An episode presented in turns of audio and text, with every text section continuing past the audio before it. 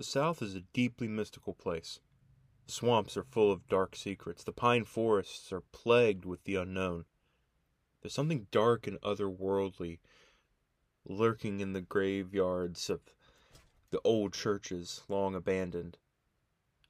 Eh, the Southern Gothic genre is, you know, kind of the thing that encapsulates this mystery and and uh, I guess mythos of the of the South. Know, ghosts in every old mansion, monsters in every bayou, legends in every sleepy little town. It's always battles of light and darkness, angels and demons, hatred and love. There, there's poetry in it all. And if you haven't guessed as to our theme this month, Tennessee Williams was a muse of that genre of the and of the South in general. Today's play may not have been his most well received work, uh, but it is a glimpse into the heart of the Deep South, and more importantly, the heart of man and his pursuit of life and love.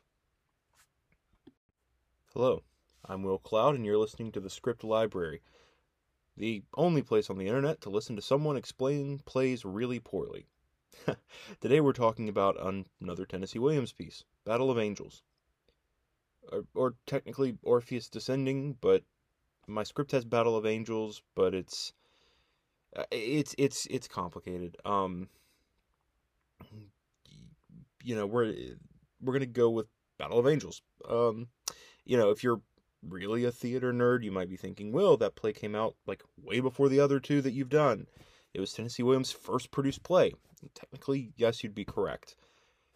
Battle of Angels, in its original form, premiered in December of 1940. Um, Tennessee Williams got like a grant to write it. It premiered in Boston. It went really poorly. Um, he was reworking on it uh, all through the 50s, and Orpheus Descending, which was the complete overhaul and rewrite, premiered in 1957 on Broadway. That also did really poorly, and the script kind of, you know, it kind of petered out and, and no one ever really considered it anything special. Uh, there was a movie uh, in the like I believe 1960 called The Fugitive Kind that also went really poorly. Um, uh, you know, it's not his worst piece, but it certainly didn't have the uh, I guess the the wide appeal that Streetcar Glass Menagerie did. Now, the edition of the script that I have, and the one that I believe is currently being like the, the current license for Battle of Angels, uh, is I believe some sort of maybe not a full amalgamation of the two, uh, but it was a revised version of Battle of Angels produced in like the 1970s. Um, so it's got the three act structure of Orpheus Descending, but the characters are the same from Battle of Angels. It this is Battle of Angels. We're just gonna go with that. Um, I'm rambling at this point. It's it's a little confusing, but he, here we are. Uh, something that I'll really try to focus on later is is how different this play feels from the other two that we've discussed uh, in previous weeks. Uh, it, it's kind of the you can kind of tell it's it feels like one of those passion projects where somebody's worked on it for their whole life. And in Tennessee Williams' case, case it was goodness nearly two decades that he adjusted and tweaked and revised the script. You know, sometimes with this passion projects they they get messy and they get complicated because somebody spends so much of their time and so much of their energy on it you know the artist kind of gets lost in the work, and I, I almost wonder if that's what happened here. Uh, but enough conjecture on on artistic expression. Let's dive into the content, characters, and then I'll get into the synopsis. Uh, there's a smattering of curses and crude words throughout. Um, obviously, tobacco and alcohol usage, maybe not as much as previous plays. The N word is used quite a bit. Um, essentially the town that this takes place in is a sun like it's a sundown town. Um, if you're not familiar with that term or that that concept, sundown towns or sundown counties were essentially places uh, where black people were not allowed after sundown. Um, and it got messy if they happened to be caught in the town or the county after sundown. It, it's a really dark, messed up part of our history. Uh, like from the 19 like from even even as far as like the 1950s and 60s. Um, Williams addresses racism pretty well. Uh, through his main character and uh, well his main two characters really but uh, because of the time because of the place you know i'm not going to excuse his use and his writing of the word um but it it it, it fits the time and the place um so just be aware of that um there's also quite a lot of like there's quite a bit of sexual theme and and quite a few um, steamy moments, if you will, um, and some conversation on suicide and and and all that. Um, this is a very this is a very steamy play. We'll just we'll we'll leave it at that. Um, let's see. Uh, hmm. So the best way I can describe kind of the character dynamic in this show is if Starbuck from The Rainmaker met the cast of Steel Magnolias. Um, you've got this incredibly dynamic, uh, charismatic leading man and a bunch of middle-aged women. It is it's interesting. Um, it's like watching a, a season of The Bachelor. Um, oof. Our Starbuck is Valentine Xavier, a wanderer in a snakeskin jacket. Um, he's kind of been compared to Stanley in his sort of animal-like energy, but fortunately, unlike Stanley, he's he's kind and he understands people. Um, he also understands kind of his power, his uh, you know how kind of I guess how charismatic he is, and so he doesn't want to hurt other people. Um, he's very much the Orpheus of this myth. I I don't know if I mentioned. Oh, well, you would you would assume from the secondary title this is a sort of a reimagining of uh, Orpheus and Eurydice, the the tra- Greek myth. Um, you know, then there is let's see, there's Dolly and Beulah, two of the ladies in the town, complete gossips. V. Talbot, uh, the sheriff's wife.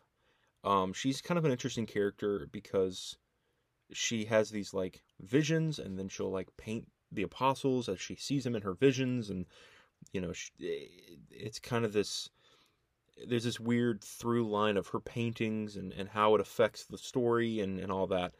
Uh, Sandra, or Cassandra, um, is she's kind of inspired by the mythological counterpart. Uh, Cassandra in Greek myth, uh, if I remember the stories correctly, she was a prophetess who nobody listened to. And so she was saying all these things about doom and the end of the world and stuff, and nobody listened to her uh, until it came true. Uh, she Sandra in this play is very much enamored with Valentine. Um, but it's kind of it's kind of interesting, and we'll talk about it more. They're kind of the two, the only two supernatural characters in the show, so it's it's it's actually kind of cool. Well, not the only two, but they're, they're the two main supernatural characters. Uh, let's see. Then there's smaller characters, obviously husbands to pretty much all the women who who play a decent part in the show. Loon, an older black man, and the Conjure Man. Uh, he. It's hard to say he's even a character, and it's hard to kind of explain who he is. He's really more of this just like dark presence on stage. Um, and finally, uh, let's well, finally we have two two more characters left. Uh, Jabe, he's definitely the Hades of this Greek tragedy, and we'll we'll get into more of, of him and how he exhibits that later. Uh, and his Eurydice, or, or maybe even his Persephone, is Myra, uh, the owner of the general store. If you're familiar with Orpheus Descending or or uh, the Fugitive Kind, this character is named Lady. Uh, now let's see if I can unravel this plot. I I'll be honest, everyone. I uh, I kind of had a hard time with this, and it's it, it's just all on me. I mean, it's the plot itself isn't super complicated. It's more the the dialogue and the the conversations that make the story rich, not you know the plot itself. Uh, but let's see. Uh, we we open with with Beulah, Dolly, Sandra, all in the mercantile, uh, which is where all of this play is set, uh, gossiping about things going on in the town. Uh, they talk about Myra's husband, Jabe, and how he's coming home from the hospital, but the doctors don't have much hope for him living. Uh, let's see, they they talk about V and her paintings of the apostles. Of course, then they're interrupted by V arriving with a stranger, Val. Uh, he claims his car broke down, and since V's husband was the sheriff, she offered him a room in the jail. Now, Sandra immediately latches onto him, claiming that you know she needs help with a quote unquote knock in her engine. Um, she insists that she knows Val from New Orleans, but he denies it. Uh, Val asks about getting a job, but as Myra and Jabe return home, Sandra, for some absurd reason, fires off her gun. Uh, Val takes it from her, but of course he's caught holding the gun, and as Myra enters, this will be in, this will be important later because it, it kind of it's kind of a, a, a portrait of what what may happen later. Uh, Val uh, stays past closing and convinces Myra to give him a job. Of course, she's wary of him, but you know, he he tells her that he slapped Sandra for making advances. She you know she's she's a touch more lenient. Uh, you know, the next day, Val begins work as a clerk uh, in the mercantile, but it's painfully obvious that he doesn't know what he's doing. But all of the women in town are just head over heels for him. Uh, Sandra also returns and gets into a fight with Val. Um, Myra takes him to task for the way that he interacts with the girls, making claims that he's he's seducing them, things like that. Uh, and of course, he denies any wrong intentions, um, but instead kind of shares a story of his first love and how he almost felt like he was on the edge of something tremendous. Uh, the following morning, a man arrives at the mercantile asking for Myra. It's David, her like former lover and her greatest heartbreak. Uh, v comes in uh, claiming that she's been blinded by the sun, and, and Val does his best to assist her. Uh, she she has brought in a painting of a church with a red steeple, uh, kind of an ominous sign. Um, but of course, as he helps her, she grows agitated and, and leaves. Uh, Myra, who, you know, obviously her husband was in a lot of pain, she'd been giving him morphine. Uh, she worries over the delusions he's having. Uh, he claims that she wants to kill him. Val confronts her, revealing that she's not in love with Jabe, never was, never will be, and that she actually does hope for his death. Uh, in the next scene, uh, the sheriff uh, stops a black man, Loon, uh, outside the store and threatens him with forced labor and a chain gang for, quote, being a vagrant. Uh, Val, of course, swoops in with, with $10 and, and some story about Loon teaching him guitar to save the man. This ticks off the sheriff and most of the other men who start kind of beating up on Val. Myra steps in and rescues him before things get too out of hand, but Val has obviously made a target of himself. Um, he he's also he also reveals uh, to Myra that he's wanted for rape. Uh, a woman in Texas that he kind of kind of had a, had a fling with uh, has accused him of assaulting her, even though of course you know of course he he denies it.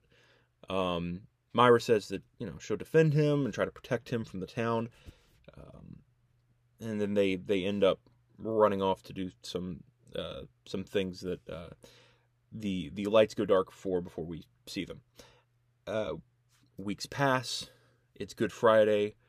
Um, you know, of course, Myra and and Val have been together all this time, and and we'll leave it at that. Uh, Myra is visited by the Conjure Man, uh, kind of a dark, mysterious force that threatens the joy she feels at being with Val. Um, uh, side note: the Conjure Man is like just this this tall, imposing black guy, like super old, like long white hair um, and he sells like trinkets and and totems and things like that. And I don't really know how to explain his character, but it's just he just shows up at random times and and freaks the other characters out. It's great. Uh, let's see. Uh, news comes quickly to her of Sandra running around in town, like she's crashed her car, going crazy, like dancing in the streets. Uh, now, before you know, before anybody can do anything about it, Jabe starts throwing a fit upstairs, screaming that Myra's going to kill him in front of Myra's friends. She leaves to go get the doctor. V runs in, again claiming she's been struck blind by some vision. Val tries to help her, but the sheriff comes in and he sees Val with his hands on his wife. Uh, he threatens Val, promising that if he doesn't leave the town by sunup the next day, they will kill him. Now, the conjure man then comes to Val and freaks him out. And then Sandra runs in immediately after. She howls about some prophecy and how Val's time is up. Uh, she tries one more time to sort of, you know, force herself on Val, but Myra returns and, and obviously stops that. Uh, before they can address the situation, the sheriff returns with the woman from Texas. Uh, they interrogate Myra, but she, of course, defends and, and has hidden Val, so, you know, they move on. Val tries to leave, but Myra insists that she come with him. Now, after years of being barren and years of hoping for something tremendous of her own, she reveals that she's pregnant. The good news is quickly overshadowed by Jabe, who has uh, gotten off of his deathbed and is standing at the top of the stairs looking like the devil himself. Uh, Val takes this as a chance to try to run away uh, and starts stealing from the cash register. Myra, in a fit of panic, screams at him to stop stealing, and this gives Jabe the opening he needs. He fires a gun at the couple and kills Myra and the unborn baby. Val, horrified, tells Jabe that he's going to tell the police. Jabe, of course, responds by telling him that Val's, you know, Val's the one stealing, and he'll be the one that uh, they arrest. Um, it's again kind of a, kind of a, uh, you know, if you look back to the the opening scene where Val took the gun from Sandra, but incriminated himself and looked like, you know, he shot off those rounds. Well, here we are again. Uh, Val runs into the back room looking for escape, but not before the mob enters and, uh, you know, the mercantile, you know, with a with a rope and a blowtorch, ready to kill him, um, and it's implied that they do. Uh, Sandra finds his snakeskin jacket and walks off into the night with it. End of scene. End of act. End of play. Uh, now it's time for that part of the show where we talk through some scenes you might want to use for auditions, classwork, etc. Uh, this play is surprisingly light on good monologues. Um, what I mean by that is that like most of the monologues in the show are storytelling monologues, characters recounting past events. Uh, they're beautiful, don't get me wrong, but they're not necessarily the best for auditions.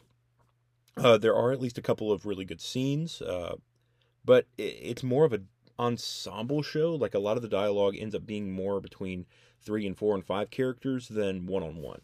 that being said, here's a few things I did find. Uh, in scene one, starting on page 18 of my script, uh, there's Myra and Val's first interaction. Uh, the dialogue is really rich, the motives are pretty clear, uh, the objectives are strong. Um, you know, Val tries to convince Myra he's worthy of having a job, and she pre- pretty quickly figures out that he can't tell flip flops apart from Sperry's. Uh, it, it's almost innocent, sweet, um, certainly not as dark as the show is going to get. Uh, Sandra is one of the better, more interesting characters in the show, and she gets this really cool, powerful monologue on uh, page 29 of my script, speaking not just to her disastrous nature, uh, but it's really kind of a, a conversation about sort of the aristocratic South in general. Uh, it's powerful and fiery and melancholy all at the same time. Immediately following that, pages 30 to 37, is this great scene between Myra and Val. Myra, this is when Myra confronts Val about his behavior, and, and Val tries to explain the way he is, and and you know explain his his thoughts on love and all that. Uh, it, it's pretty long. You could probably cut it up, but um, again, strong characters, really good dialogue, and the dynamic between Myra and Val is just a, a cool dynamic. Oh goodness, let's see. This probably won't be the last time I say this, but Battle of Angels is genuinely one of my favorite Tennessee Williams plays. Is it his best? Not by a mile. Uh, but I adore the Orpheus Eurydice myth uh, and spoilers, this won't be the last time we look at an adaptation of that story. Um, let's just say I may or may not have the Hadestown script uh, in in the queue. um, you know, Williams really dialed up the poetic language on this. Uh, you know, of course, I get why it flopped. It is thick and syrupy. Uh, the play is like the spring morning air in Mississippi. Like that's what it feels like.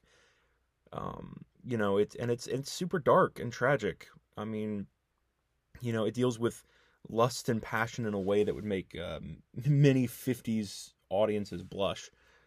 You know, uh, honestly, I kind of got lost in it, trying to critique the play, trying to you know find talking points. It it's kind of sucks you in like like again like the mud down in the bayou. You know, um, I do want to talk characters though. Uh, obviously, writing this, I was I was not struggling to find things to talk about because I was just still kind of so overwhelmed by it. But um, I do want to talk characters.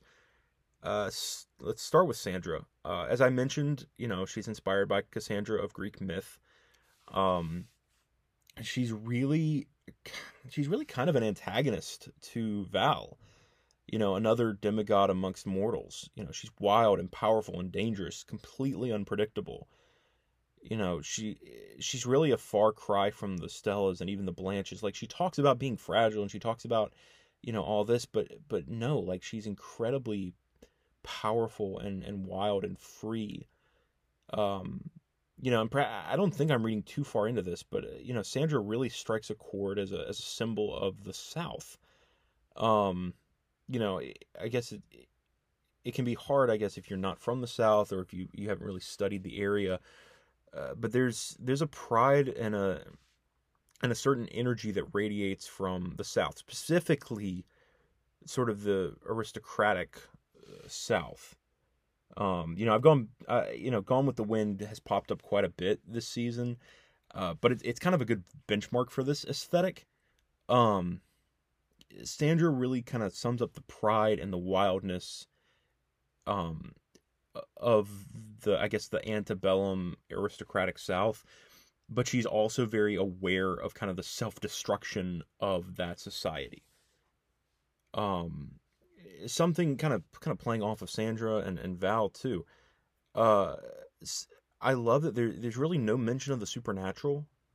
Uh, obviously, other than V's ramblings and her paintings, but it is so clear, and, and Tennessee Williams makes no bones about the fact that like Sandra and Val are demigods. Like they they are beyond a typical mortal existence. Like you know, obviously nothing beyond the realm of the stage, but they are just operating on a different level than the rest of the characters.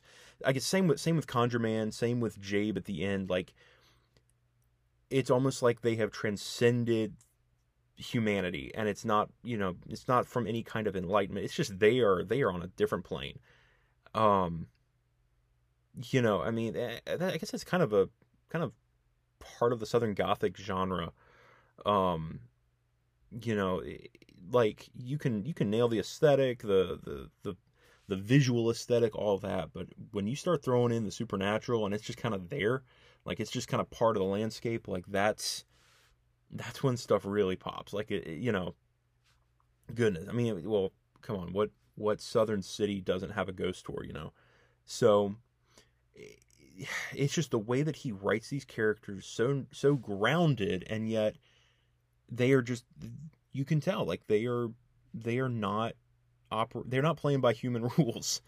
Um speaking of the Conjure Man though, uh you know, he he's not he's not Hades, he's not the stand-in, obviously Jabe is, but um I, I so wish I knew more about who he is and, and what he what his purpose was.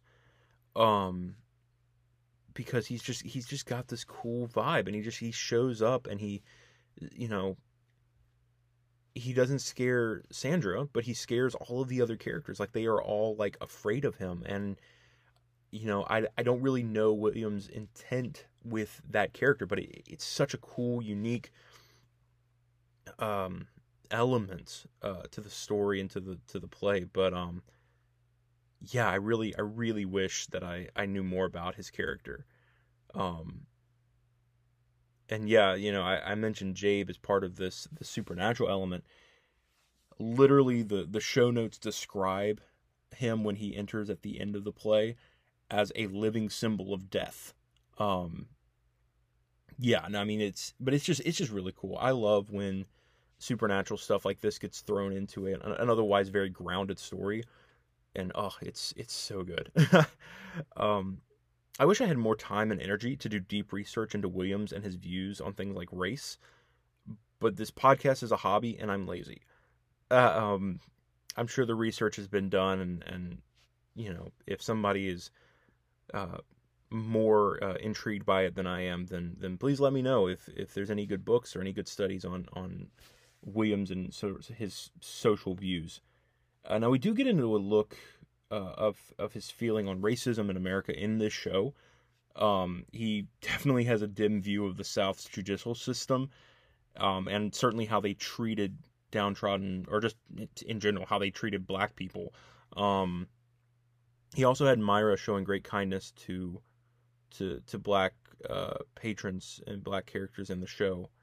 Um, you know, I don't I don't know how tied down he was by the times he was living in, but Williams seems to have been pretty pretty progressive um, in his views on racism, and we, we we get to see that in this show. Obviously, this show was written back in the early '50s, and he's already showing how you know black people should be treated as human beings.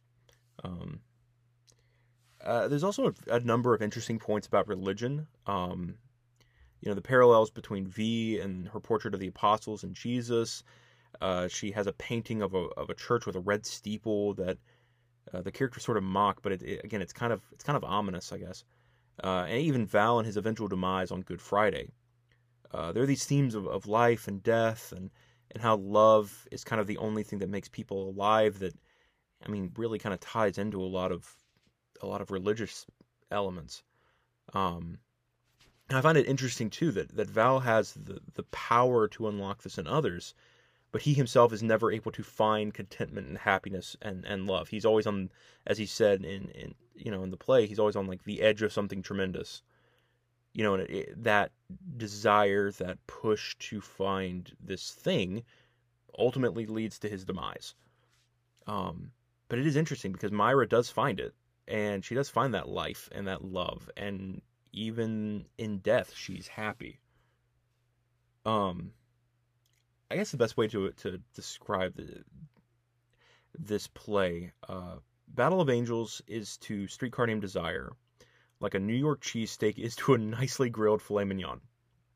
Obviously the steak is more nourishing arguably like more desirable all that more complex but the cheesecake is rich and powerful and delicious, and you are blown away by how the sweetness just kind of assaults your taste buds.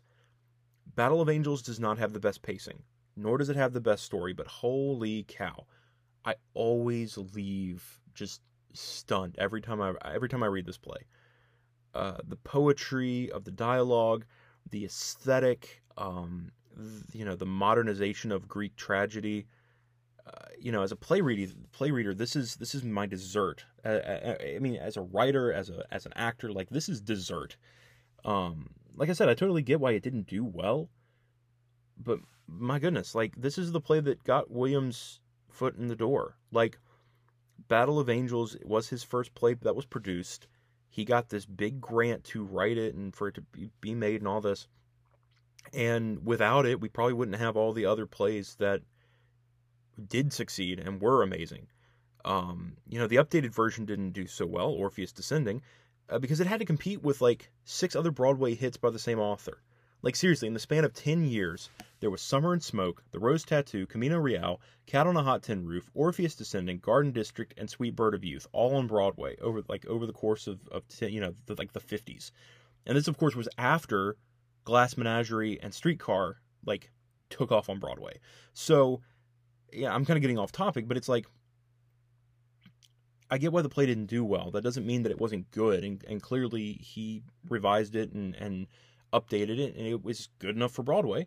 Um, but you know, I probably should stop rambling and and stop sharing how much Wikipedia knows about Tennessee Williams. Battle of Angels though sits in this really fun place. It's not quite as grounded as Streetcar, but not quite as light and airy as Stairs to the Roof.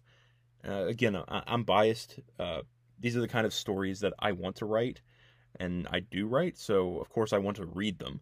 Um, I mean, you should want to read them too. And if anyone ever gets, the gumption to produce this show near you, go see it. Um, like I said, there's a film starring Marlon Brando called The Fugitive Kind.